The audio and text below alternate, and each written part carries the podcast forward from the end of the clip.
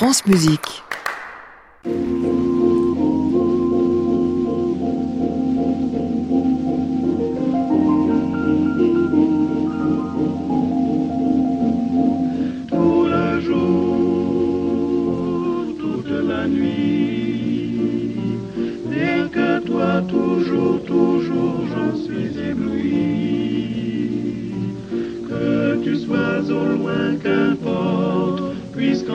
Tendrement je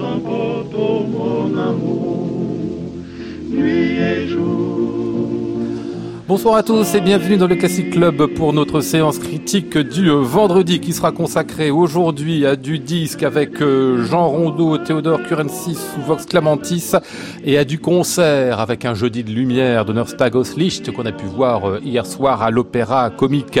Mes trois invités aujourd'hui pour parler de tout cela, Christian Merlin du Figaro, Benoît Fauché de l'AFP de Diapason et Pierre Flinois de Classica et de l'avant-scène Opéra. On va commencer sans plus tarder à 22h17 déjà avec un petit Stockhausen des familles Berlioz. Oui, c'est bizarre ce que je suis en train de dire, mais ça existe.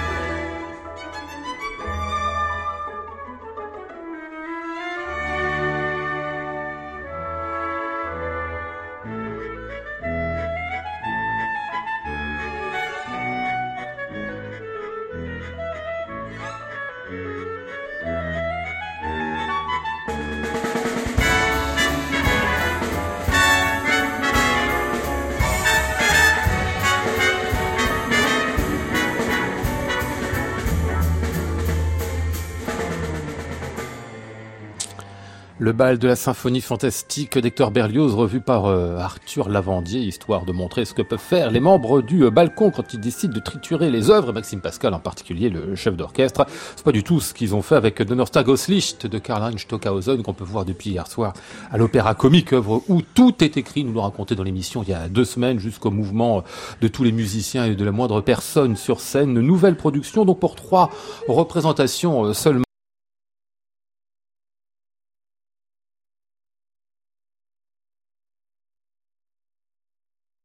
Lumière, qu'en avez-vous pensé Je me tourne d'abord vers Pierre Flinois qui a vu le, la création de cette œuvre-là ou d'un autre Licht Non, non, non, j'ai pas vu celle-là. J'ai vu l'œuvre suivante, c'est-à-dire Samstag, Ouais. qui est consacrée à Lucifer. euh, deux ans après, à la Scala. euh, deux jours avant, le Lucio Silla de Patrice Chéreau. Ah oui. Donc, vous pouvez faire un Dans le genre mélange contrastant. Oui, tout à fait. Mais ça prouve aussi le niveau de la Scala à l'époque Ouais.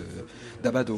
Ouais. Et donc, j'étais, euh, j'étais un fan de Stimmung de Stockhausen, donc, qui m'a passionné au point d'user le disque. Je veux dire, d'ailleurs, c'est un scandale. Deutsche Grammophon n'a toujours pas réédité la version de Cologne, Ah oui. qui est la meilleure de Stimmung. C'est comme ça. Ouais. C'est son compositeur de fétiche, je dirais. Il a tout fait chez Deutsche Grammophon, mais non, on oublie les œuvres. Bon, donc, j'ai vu Samstag, mais je n'avais pas vu Donnerstag, qui est une œuvre fondamentale. C'est la première. C'est, il a composé ça un peu dans le désordre. On commence par euh, effectivement euh, jeudi, on, finit, on continue par samedi, lundi qui sera consacré à Ève, puisqu'il y a trois personnages principaux Lucifer, Michael, Michael, mmh. Michael, ça dépend, l'archange, et puis Ève, et tous ces gens vont se mélanger avec euh, la foi, enfin, c'est très très ésotérique. Mais c'est basé on sur. On va pas refaire le, si vous voulez, Pierre. Je qu'on aille à la production vraiment, pas la production qu'on a vue hier. La production qu'on a vue hier, qui n'est pas la production originale, bien évidemment, un peu réduite parce que ça se donnait à la Scala de Milan, le est un peu petit. on, on, a réussi quand même à redonner l'esprit même absolument fidèle de, de Stockhausen. Et après, je parle un tout petit peu d'interprétation, euh, j'ai trouvé que c'était absolument exceptionnel parce que ça rendait même les faiblesses de l'œuvre. Ah oui, euh, Pourquoi? Parce que trois actes. Le premier acte donne l'impression d'être vraiment en plein retour sur ce qu'on appelle le théâtre musical des années 70. Et un côté happening, hein, aussi oui, par moment. Hein, mais j'aimerais qu'il se, passe un peu plus de choses dans ces cas-là. C'est-à-dire c'est quand même un peu ennuyeux. Et puis après, on passe, avec le deuxième acte, à un enchantement extraordinaire, une beauté musicale, due au fait que soudain, on n'a plus de voix, on n'est plus dans l'opéra, parce que c'est un opéra qui, de temps en temps, n'aura même pas de voix dans les journées suivantes. Et puis le troisième acte est une énorme composition euh, qui retrouve la voix, mais qui la, traite de façon absolument extraordinaire. Et vraiment, ce qui est extraordinaire chez Stockhausen, c'est cette diversité, cette approche par fragments mm. qui a essayé de construire le Gesamtkunstwerk absolu. Euh, il, a construit, il, a construit, ça de 50 ans à, sa mort pratiquement. Tous les gens sont appelés, la danse, le théâtre, la musique, mais ça fonctionne plus ou moins bien, mais quand ça fonctionne, c'est sensationnel. Euh, Christian Merlin sur cette production, dont je n'ai pas dit, pardon, c'est important aussi qu'elle est mise en scène par euh, Benjamin Lazare. Ah oui, oui, c'est pas négligeable d'ailleurs. Ah oui, pour moi c'est un enchantement absolu. Euh, c'est alors pour le coup c'est mon deuxième jeudi, mon deuxième Donnerstag à Auslicht, parce que je l'avais vu à Bâle euh, l'année dernière, une production qui était présentée d'ailleurs en collaboration avec le, le Festival Musica à Strasbourg, mais euh, j'ai été encore plus captivé cette fois-ci par la réalisation du, du et de, et de Benjamin Lazare. Il y a quelque chose de, de fascinant et d'envoûtant chez, chez, chez, Stockhausen et, et je m'interroge encore parce que il y a des tas de choses que a priori je devrais ne pas aimer parce que souvent effectivement ça tourne un peu au happening et, et au fourre-tout. Euh, il y a un côté foutraque. Hein. Euh, complètement. Alors que bon, je, je serais peut-être plus spontanément sensible à une écriture plus ciselé, plus plus architecturé, mais en même temps, c'est quelqu'un qui nous emmène dans un univers. Euh, il a son monde à lui et en quelque sorte, il nous prend par la main et il a cet art-là qui est l'art euh, à la fois du conteur, de l'homme de théâtre, du musicien. Rien de tout ça n'est séparable. Ça fait véritablement un tout. Et surtout, euh, euh, ce dont j'ai encore plus pris conscience cette fois-ci, c'est qu'il y a toujours chez lui une sincérité absolue. Mmh. C'est-à-dire même quand il y a de l'humour, et il y en a, il y a de la distance parfois, on, on sourit, on rit plus d'une fois. À d'autres moments, on est au contraire très très étreint. Euh, mais quoi qu'il arrive, il est sincère, il y croit. Et je crois qu'il fait je pense qu'il fait partie de cette génération où il y avait encore des compositeurs qui croyaient que la musique pouvait changer le monde, en mmh. fait. Et il y croit jusqu'au bout. Les naïfs. Il y a une forme de naïveté revendiquée. Euh, mmh. à un moment, le, le diable temps, hein. dit au, à, à Michael, à l'ange, tu es un fou naïf. Et, on sent, on voit bien qu'il parle à Stockhausen. Et, mmh. mais c'est l'autre, c'est quand même le fou naïf qui gagne, hein, à la fin. Et sur la production, on va y revenir. J'aimerais comme vous me parlez tous de Stockhausen, mais cette production d'Honnerstag, Benoît Fauché.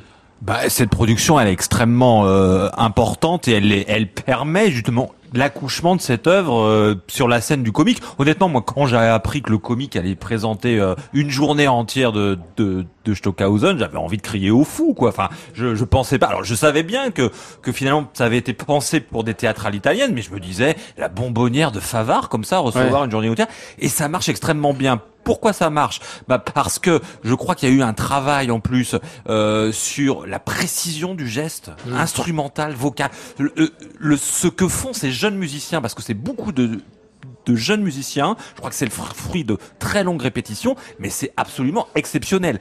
Benjamin Lazare, dans son geste scénique, il ne surligne pas, il le met en scène et souvent en verticalisant de plus en plus sur des praticables, c'est extrêmement sobre euh, et en même temps tout est dans le geste, le geste que, qui parfois qui nous est montré dans un plan rapproché grâce à la vidéo, euh, euh, et le geste qui est évidemment un geste total puisqu'il est à la fois musical, il est chorégraphié, il est scénique, il est sonore puisqu'il y a de la projection sonore, comme le balcon sait très bien le faire, euh, aidé évidemment ici par l'informatique musicale.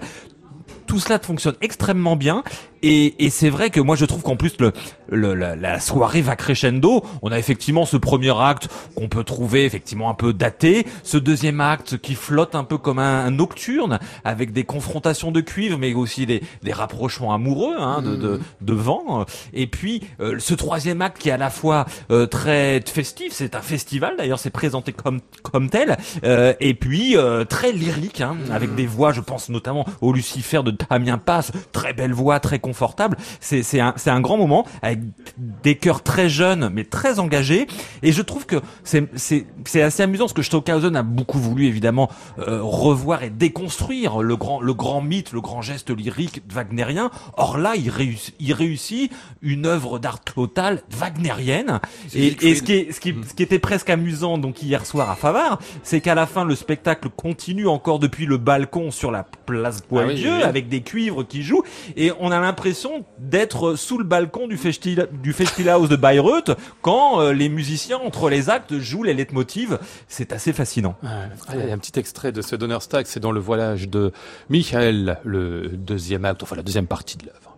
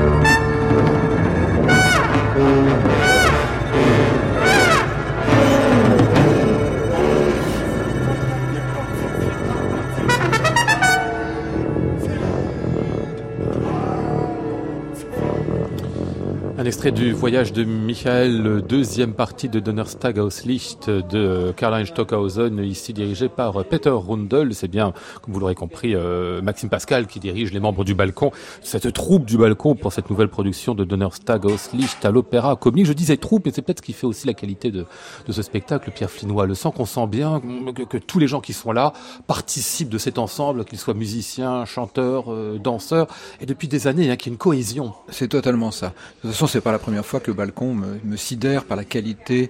Il va jusqu'au bout des choses. Mm. Mais quoi qu'il monte du Hedwig, enfin des choses très très très disparates. Et puis j'ai entendu, euh, on a tous entendu à l'opéra euh, Bastille, Ravel et Puccini, dirigé par Maxime Pascal euh, au printemps, et, et, on a vu que c'était un chef qui était parfaitement capable de gérer ce type de musique. Mais il est vraiment à l'aise dans ce répertoire qui est vraiment le sien, le XXe siècle, de la fin, je veux dire. Et il a avec, il mène, il entraîne, il subjugue, pas, pas forcément par cette direction, mais en tout cas par les répétitions qui, à mon sens, doivent être extraordinaires, une troupe, effectivement, de gens qui sont exactement en phase avec lui. Et ça s'entend, ça se voit immédiatement.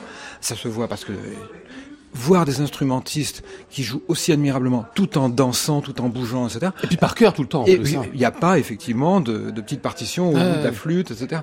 Oh, alors, ben, moi, je dois dire, c'est sidérant de qualité, Hmm. en dehors de- du fait même que ça interprète admirablement Stockhausen. Ouais. Qu'est-ce que vous avez... Oui, pardon, Christian? Ah oui, mais si, si, si, euh, je, on- je peux répondre à votre question Oui, oui. anticipée. Qu'est-ce qui vous a Moi, ce qui m'a Le plus. hein. c'est euh, le, le mélange euh, absolument harmonieux de rigueur et de liberté, Ouais. en fait. Je crois que c'est ça le secret. Et finalement, Maxime Pascal, il y a eu un peu une fausse image. Lui est coupable hein, aussi. Il l'a véhiculé lui-même en se faisant passer pour le, le gars cool, Ah oui, euh, sympa. mo- moderne, sympa. Ce qu'il est d'ailleurs, hein. Il il l'est, mais c'est aussi un gros travailleur et quelqu'un qui travaille la précision, la fidélité absolue au texte. Et ici, on a travaillé dans l'esprit de rigueur. Et, et cette rigueur leur a permis d'être parfaitement libres une fois sur scène. Et effectivement, les, les, les déplacements, comme vous l'avez rappelé, tout est noté. Donc c'est quelque chose qui doit être monstrueux à mémoriser et à se mettre en tête. Ça ne se voit pas du tout. On ne sent pas l'effort. Alors moi, euh, tous seraient à citer parce qu'ils sont vraiment magnifiques. Celui que je garderai dans ma mémoire, c'est le trompettiste euh, Henri Deléger, parce que c'est lui qui fait donc euh, euh, Michael l'ange, l'une des trois incarnations, et il a pratiquement toute la deuxième partie qui repose sur ses épaules. C'est ce qui était écrit pour le fils euh, C'est ce qu'on a entendu tout à l'heure. Ouais, hein, exactement. Et, et il est absolument captivant parce qu'il est tout à la fois. C'est un trompettiste virtuose, euh, un acteur. euh, il, semble promener comme ça un regard d'enfant sur euh, ce, ce, ce monde euh, du, du, du voyage, euh, avec ses sourdines. Il a une ceinture. Oui, c'est marrant, Il y a ça, toutes oui, oui. sourdines Oui, oui. qui lui On permettent. demande un chasseur, c'est s'il avait- c'est ça, complètement hein. ça. J'ai trouvé ça euh, fort, très captivant. Benoît Fauché, qu'est-ce que vous retenez, vous, en particulier de ce spectacle? Bah oui, effectivement, ce, ce mélange de, de, de rigueur et d'énergie en fait. Est-ce que, est-ce que je- il y a quelque chose de très communicatif quand même dans, dans le geste de Maxime Pascal. Le public était enchanté. Hein. Il y Ah avait oui. des, des ovations. à Et la cette fin. musique qui peut paraître aride, même si elle, euh, finalement, elle l'est moins qu'on qu'on pourrait euh, Oui. qu'on pourrait l'attendre. Elle est assez aride en, en première partie, au premier acte, et après, je trouve que les choses se, bah, se détendent grâce à l'utilisation de, de ces formules, un peu comme des leitmotivs hein, que que que, que Stockhausen euh, utilise et qui et qui qui permettent effectivement de d'amener une sorte de répétition dans le discours hein, euh, et, et de tisser des contrepoints à à partir de ça, faut dire est extrêmement Benoît, riche. On est en 80, euh, fin des années 70, début années 80. C'est plus le Stockhausen sériel Oui. dur des années 50, euh, contrapunct et tout ça. C'est très très assoupli. Et moi, ce que j'aime bien, c'est que ça, ça installe quand même une sorte de rituel en plus. Effectivement, il y, avait comme un continuum euh, bah, sonore en fait avec la réalisation euh, musicale, euh, électroacoustique, euh, qui fait qu'on est, on est dans une espèce de liturgie en fait. C'est ça, hein, à la fois cosmique et, et mystique. On a l'impression de, je- euh, ici, euh, voilà, il y a, il y a- il y a quelque chose le que le temps devient espace, comme disait l'autre. Hein, Il revient euh, si- Wagner encore. hein. si, si je puis dire, mais c'est c'est complètement ça. Et le, le temps ne passe pas en fait. Alors pourtant il y a plus de trois heures de musique et deux entractes et bah on n'a pas l'impression quoi. C'est Ouais. très très impressionnant. Puis un côté très très émouvant aussi, j'avais pas du tout réalisé ça dans Noirstack, c'est un côté très autobiographique, hein, Pierre. C'est-à-dire qu'il raconte sa vie, Stockhausen aussi, hein. Je En crois racontant le cosmos, il raconte aussi son cosmos, sa Il a vie. toujours raconté sa vie, en tout cas il raconte une enfance qui n'est pas très heureuse, Ouais. ça c'est certain. Et après, moi, il faut pas oublier que le héros principal de, de tout le cycle, c'est Michael, donc le- le- l'archange descendu euh, du ciel, mais le fils en même temps, puisque c'était son fils qui était effectivement le trompettiste de toutes les créations, admirable trompettiste aussi. Et donc, bah, il a écrit pour euh, pour Fiston, Euh, c'est Ouais. formidable pour ça.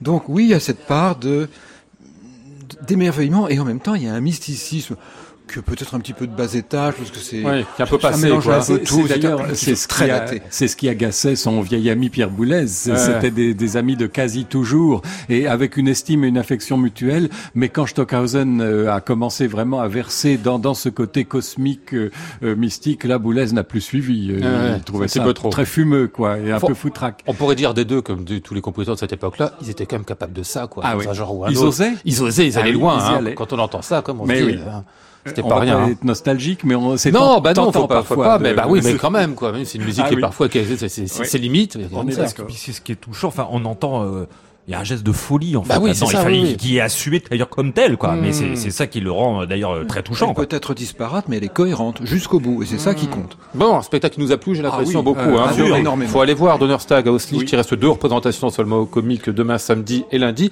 Il a pas grand monde, il y avait, c'était un peu clairsemé dans la salle, il y avait des Je crois qu'il y avait quand même vides. une belle salle. Il reste des places. Il reste des allez-y, places, quoi. donc il faut y aller. Mais il faut savoir que le projet va continuer. Ah oui, ah oui. C'est-à-dire que le projet de Maxime Pascal Il l'entièreté faut qu'il arrivera à les faire ça, C'est parce qu'il faut les coûts de sont abondants. Puis alors, quand il fera Midvor avec les avec le quatuor d'hélicoptères, c'est encore autre chose. Ah oui, parce que l'hélicoptère quartet, je sais pas où c'est dans. Licht, Enfin, c'est ouais, un beau projet. Bon, très bien. Donnerstag, à voir au comique, absolument. Classic Club, Lionel Esparza, France Musique. Allez, on va passer à du disque. Le dernier arrivé de Jean Rondeau. Il est consacré à Scarlatti.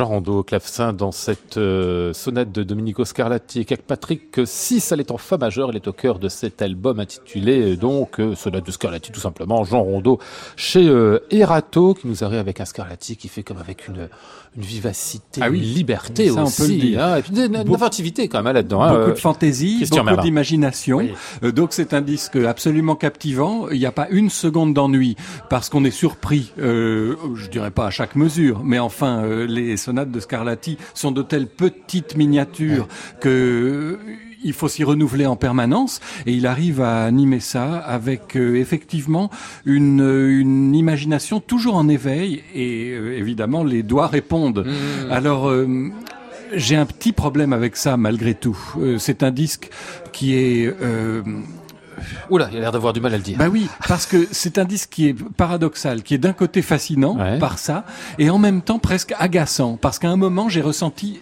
comme un trop plein d'intentions. Euh, alors, par exemple, dès qu'il y a des silences, eh bien, il va les marquer très fortement et, et les espacer euh, beaucoup, ce qui crée un effet dramatique. Alors, il y a une forme de théâtralité, c'est vrai. De toute façon, elle est dans la musique, on est d'accord. Mais est-ce utile de la souligner à ce point-là? D'autant que c'est avec un côté volontariste euh, qui, qui, moi, comme auditeur, me laisse finalement assez peu de latitude. Euh, donc, euh, je, je sais plus. Tout à l'heure, je disais, il nous, de Stockhausen, il nous prend par la main. Euh, Rondeau nous empoigne plutôt. Donc, on n'a pas le choix. il faut le suivre ou pas. Moi, il y a des moments où j'ai eu besoin de respirer quand même, et je me suis dit, euh, bon, ça va bien maintenant. On, on a compris euh, qu'il y a beaucoup d'intentions et que tout ça est très très personnel. Mais j'ai pas toujours euh, eu la, la, la, la- cette capacité à le suivre dans toutes ces dans, dans toutes ces explorations. Voilà. Euh, Benoît. Oui. Il y, y a un côté échevelé, échev- échevelé, Oui, si je puis dire, comme le personnage. Hein, Euh, C'est l'eau euh, dans les dans dans, la tignasse pousse de, de, de 10 en 10 je pense que bientôt on, on, on verra plus quoi on- voilà euh, il y a un y a un côté Scott Ross quoique Scott Ross est, Ah oui. par ailleurs avait une espèce de rigueur de, euh, le personnage était J'ai écouté cet après-midi, ça et- bougeait et pas. hein. Voilà, était était Absolument. assez différent. Euh, bon, il y a une personnalité, elle est très très généreuse effectivement. Euh, Christian a raison, elle nous empoigne, elle nous elle nous amène et il sait où il où il veut aller. Après, moi effectivement, j'ai également cette réserve de me dire. euh, de temps en temps, on n'est pas très loin de la pause, quoi. Voilà. Quand, quand vous regardez en plus la notice où on cite Gilles Deleuze, euh, le Oh, pour une phrase. oui, d'accord, d'accord, le, le, le projet où on met un, un interlude un petit peu euh, de Oui, récréatif et recréatif, euh, voilà le, le clavecin euh, aujourd'hui pour et puis euh, écoutez bien cet interlude pour pour vous reposer les, les oreilles, c'est à peu près ce qu'on ce qu'on ce qu'on nous dit. Bon, il, fa- je- il a la petite tendance à vouloir aller un petit peu trop loin pour, je crois, flatter sa singularité, qui est, qui est indéniable et qui est sincère d'ailleurs. Euh, il suffit juste qu'il fasse ce qu'il sait très bien faire, c'est-à-dire une très bon clavecin, en plus avec un bel instrument, riche, avec des belles basses, assez opulent, et c'est un très bel artiste. Je crois qu'il faut pas qu'il le- qu'il surjoue en fait euh, une personnalité qui est là et bien là, quoi. Ouais, ils nous disent la même chose, j'ai l'impression les deux, avec des mots différents. Pierre Filnois, partagez-vous? Oui, je Ah bah, partage. J'ai été euh, totalement ébloui. Ébloui aussi bien par l'interprétation musicale que par ce jeu théâtral, ou théâtralisé, je dirais, qui fonctionne à merveille, qui peut très bien déranger, je comprends. Euh, J'ai suivi le- la recommandation de faire une pause effectivement au milieu, parce que ça permet effectivement de souffler, et c'est pas pour rien qu'elle est écrite sur la, la pochette. Et ça, c'est vraiment euh, une conscience de, de, son, de son impact que je trouve extraordinaire pour un artiste qui ose dire euh, je vais loin et donc euh, faites attention, c'est dangereux quelque part. Faut se ménager un peu Et, j'ai juste comparé un tout petit peu avec euh, Scott Ross, euh, qui était tout aussi inventif, etc., mais beaucoup plus dans la linéarité, parce que c'est l'intégrale et la continuité. Là, c'est un choix, c'est un bouquet. Et dans cet esprit-là, ça fonctionne très bien. J'espère qu'il ne fera pas l'intégrale. Ou alors, il faut repenser complètement le projet.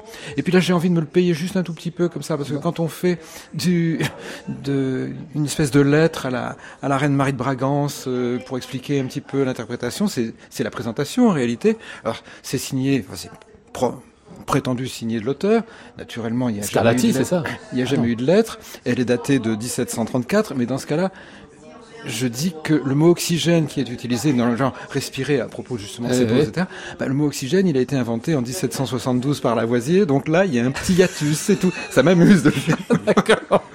On ne prend pas Pierre Filnois Oh, sur, si, sur rassurez-vous, l'origine je prends des lettres Scarlatti. Peut-être une histoire de traduction. Non, bon, Christian. Je peux ajouter un petit quelque chose. Euh, euh, je pense qu'il y a un milieu entre le- le- effectivement la rigueur euh, de, de Scott Ross et le côté échevelé de, de Jean Rondeau. C'est quelqu'un que j'ai suivi ces dernières années, et vous aussi, Lionel, je le sais, dans ses enregistrements de Scarlatti, c'est en taille. Oui. Euh, et, et là, je trouve qu'il y a un, un équilibre presque idéal entre euh, la fantaisie et le, et le, et le respect du texte. Je tire en taille. Oui, tout à fait. Il a moins de cheveux en plus. hein. Ça vous tient, ça, les cheveux. hein. Le dernier disque de Jean Rondeau consacré à des sonates de Scarlatti, c'est quand même très très bien tout ça, hein, avec quelques réserves qu'ils ont pu faire. C'est chez Erato que ça vient de paraître. À 22h44, eh bien, on va poursuivre avec Gustave Mahler. Sa sixième symphonie, on ne pouvait pas manquer. Qui va la voir Qui nous l'a fait écouter autrement Théodore Curensis.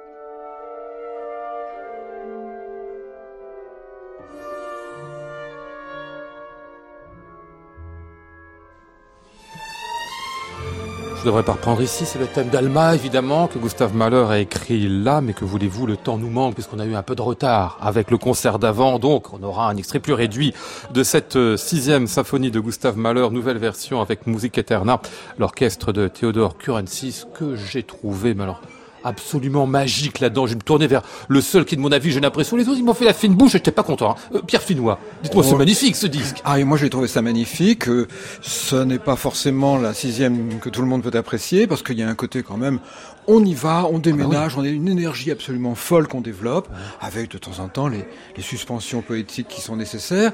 Mais je dirais, moi qui ai vu cette- pour la première fois en concert ça en 1972, dirigé par Rabado, c'était pas tout à fait euh, le même poids, si j'ose dire. Mais c'est un poids qui a du contenu, encore une fois. Et donc, cette, euh, cette- ce quatrième mouvement avec ce marteau et puis ces, les, les cloches de vache alpestre, là, on a l'impression qu'on est plutôt du côté de l'Oural, si je puis dire. Ah oui C'est beaucoup plus, euh, je veux pas dire Panzer, parce que ça n'irait pas au niveau mot, bien évidemment. Mais, bon. Mais devant un pareil orchestre, devant un pareil instrument, je m'incline. Il y a une volonté, bien évidemment, du chef qui on peut dire qu'il est un petit peu prétentieux, certainement, mais enfin, il sait ce qu'il fait, il sait ce qu'il veut, et il y arrive. On a dû travailler des, des heures, des heures et des heures avant de commencer simplement à, enregistrer. Et le résultat, ben, il est ce qu'il est, il est cohérent, encore une fois.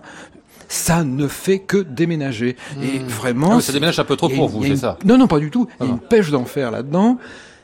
De temps en temps, je me dis que un petit, euh, une petite respiration malgré tout. Et dans l'andante, ça y est Il y a, il y a dans l'Andante, mais dans les autres mouvements, il y Ah a oui. quand même de temps en temps, même si il y a ce côté on avance, on avance, il y a une respiration qui manque. Mais très franchement, je me suis laissé emporter par la houle. Il n'y a pas d'autre mot. Euh, Christian. Oui, moi j'ai eu quelques réserves, figurez-vous, une, une sorte de déception, mais je vais Ah vous ouais. expliquer pourquoi. je vois Benoît qui fulmine déjà euh, par le geste. C'est dommage que les auditeurs n'aient pas la vision. Oui, mais bon, vous- vous leur dites, donc Oui, ils savent tout. Euh, Je sais pas comment oui, on peut fulminer par le geste, Oui, mais c'est- spectaculaire à voir. Par la voix tout à l'heure. Alors, je, vais, je vais juste vous expliquer la démarche. Oui. Elle est contestable, la mienne. Allez-y, allez-y. Euh, euh, quand on attend un nouveau disque de Corensis, et c'est mon cas parce que j'adore ça, euh, c'est pour être surpris. Parce qu'il nous a habitués jusque-là à nous prendre à rebrousse-poil et à nous présenter des œuvres qu'on croyait connaître par cœur en les re- revisitant. Sacre du printemps, Pathétique, Requiem de Mozart, tout ce que vous voulez. Euh, là, ça ne- pour moi, ça ne s'est pas produit. J'ai trouvé sa sixième euh, presque traditionnelle. Oh. Je veux dire par là, très carrée. Euh, très construite, euh, ce qui n'est pas forcément toujours sa, sa qualité première à lui, avec un côté du coup presque glaçant, euh, notamment dans le son de l'orchestre que je trouve superbement capté, une prise de son comme depuis Très le début, transparent, en plus. complètement. Mais justement, cette transparence pour moi a tendance un peu à laver plus blanc. Euh, J'attends plus de de, euh, de grouillement là-dedans, euh, plus de, de vrombissement. Je vois quelque chose d'un peu clinique dans, dans ce, ce son d'orchestre si clair et qui fait entendre le moins, la moindre cloche à, à vache très réaliste, le moindre pizzicato. Euh, Alors, des sonorités formidables en même temps. oui, Non, mais pas très incarné. Ah bon Euh, c'est c'est comme ça que je l'ai ressenti. Et puis, alors, je- par exemple, il y a des choses que j'adore. Le début, extrêmement comme ça, euh, acéré, tranchant, euh, euh, martelé. Et puis le thème d'Alma sur lequel vous avez chanté euh, scandaleusement suis à l'instant, qui, qui est presque sentimental. Ça, ça, ralentit. Alors, euh, ben, j'y ai pas retrouvé tous mes petits. Je suis admiratif, Ah bon mais est-ce que je suis convaincu? Euh, Pas, pas sûr. Ouais. Fulminateur en chef, Benoît Fauché. Je l'ai choqué là. Le- pour moi, je- en fait, euh, bah, je trouve déjà que son orchestre euh, de disque en disque va de progrès en progrès. C'est, c'est- enfin, c'est fabuleux. Enfin, euh, à- la fois la vélocité que qu'il peut qu'il peut atteindre dans les cordes notamment. Effectivement, la, la précision du geste. C'est un geste toujours très attaqué, un geste d'orchestre très attaqué. Euh, vous allez me dire, bah, c'est bien normal, mais c'est pas toujours le cas. Tout ce qu'on peut entendre ici ou là, et, et notamment en France. Je ferme la parenthèse. Donc là, on a un magnifique geste d'orchestre. Et, et c'est c'est quand même là, c'est quand même le malheur du désespoir. Euh, c'est le c'est le malheur proche du chaos. C'est c'est le malheur proche de la catastrophe, la sixième. Et donc il est complètement en son élément. Euh, je vous rappelle qu'il vient, il vient de la pathétique de, de Tchaïkovski, Oui, qu'il a enregistré. Je crois qu'on en a parlé autour de Ah, cette table. absolument. Ce, ce sont, ce sont des œuvres avec lesquelles manifestement il est en communion. Quoi. Je, Mm. je, je pense que, que voilà, il en saisit parfaitement l'enjeu. L'esprit tragique. Et en même temps, il sait, euh, il sait quand même euh, flatter la, la parenthèse un peu plus sentimentale de, de, de, de Landant, euh, eff- effectivement. Mais euh, oui, on, on entend ce qu'il sait faire, c'est-à-dire qu'un un, un qui, qui, qui nous amène quasiment au, au bord du précipice et, et avec un, un orchestre justement euh, très très proche dans, dans la netteté et dans l'attaque et donc euh, le, le chaos, euh, on le voit et on l'entend. Donc moi je moi j'ai moi j'ai complètement marché. Euh, Mais bah, c'est très produit de studio quand même, non? Ben, un peu, mais avec des sonorités tellement belles. C'est une musique qui est souvent un peu massive, je trouve. Surtout dans la sixième, on a tendance coup, parfois à la les couleurs sont plus. là, les bois oui. sont magnifiques, sont une présence immédiate. C'est c'est c'est c'est quand même assez bluffant. Ah ouais. Je, crois que j'ai plus euh, ressenti l'ar- l'artifice de cette prise de son euh, euh, qui est euh, très travaillée comme toujours. euh, Et du coup, je pouvais pas m'empêcher de me demander qu'est-ce que ça donnerait en concert, tout ça. Euh, vous- vous- mais vous me répondrez, vous aurez raison. un produit, c'est pas le but, c'est un sûr. produit de studio. Le studio, voilà, c'est vendu comme un produit comme ça et qui euh, en tant que tel est. Et tu es le premier quand tu l'entends en concert à le trouver extraordinaire. Euh, C'est vrai, hein, mais j'adore ce chef. Mais la j'étais soirée pas des chancelant. démiurges hein, après Stockhausen, Currency. Quoi. Mais oui, mais j'étais pas chancelant à la fin de l'écoute. Écoute, je vous dis pas, être non, euh, non, moi, je, moi, je l'étais, je trouvais en plus avez un Ah, mouvement voilà. absolument incroyable parce qu'il vous lâche vraiment pas pendant les 30 minutes Oui, alors oui, qu'il est long, il est long, il est parfois compliqué à, à Ah coudre oui, toutes les parties. hein. oui, oui. Et là, vraiment. Bon, bref, on referme le banc sur cette sixième symphonie de Gustave Mahler. Moi, j'ai adoré absolument. Musique Eterna, Theodore Currency. Ah bah, si en plus vous donnez votre avis, alors non, Ah oui, mais où de temps- de temps en temps quand même. Ouais, ouais, non, parce que là, c'est quand, même- c'est quand même énorme. C'est chez Sony, hein, je ne me trompe pas, je trouve pas le. C'est bien chez Sony ce disque absolument formidable. Classic Club, Lionel Esparza, France Musique. Allez, le dernier disque dont on va parler ce soir, si on n'en causait pas, euh, Benoît Fauché me mordait, je crois, hein, ju- jusqu'au sang. Il faut dire, il est bien, il est vraiment bien en plus. Un Sacrum Convivium. Mieux que bien, Il est comme dirait Jean-Marie Messier. Oui, hein. absolument. Et c'est signé euh, euh, Vox Clamantis.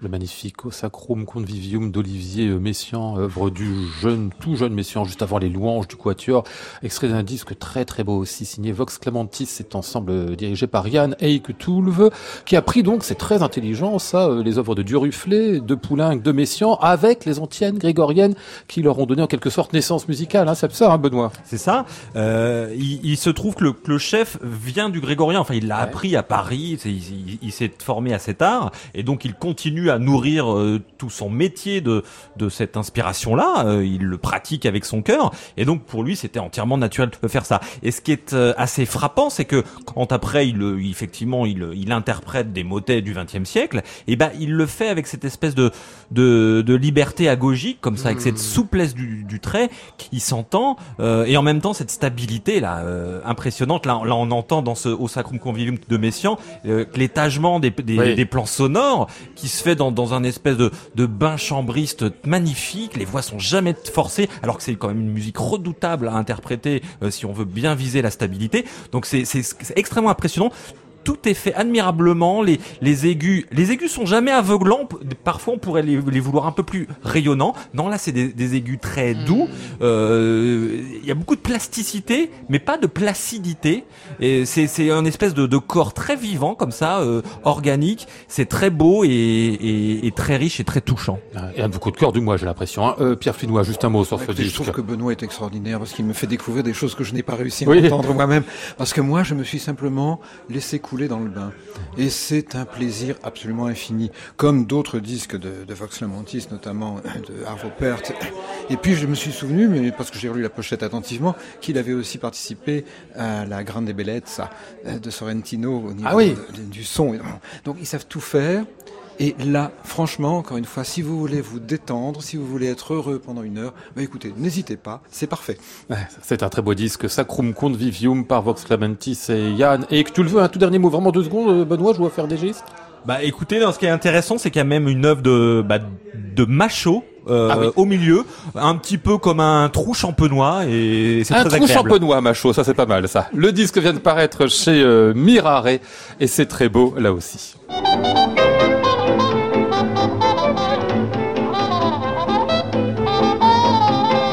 Nous étions ce soir avec Maud Nourri, Flora Sternadel, Philippe Petit, Florent Layani et Christian Laondès. Voici le ciel peuplé de ces moutons blancs, voici la mer troublée, spectacle troublant. Je vous retrouve bien sûr, ne venez pas au Bedford, nous serons au Grand Palais pour l'exposition Miro avec Jean-Louis Pratt et à la Planète, visite guidée. J'entends la ville qui me dit bonsoir et moi sur le quai de la gare je dis de mon mieux des mots d'adieu.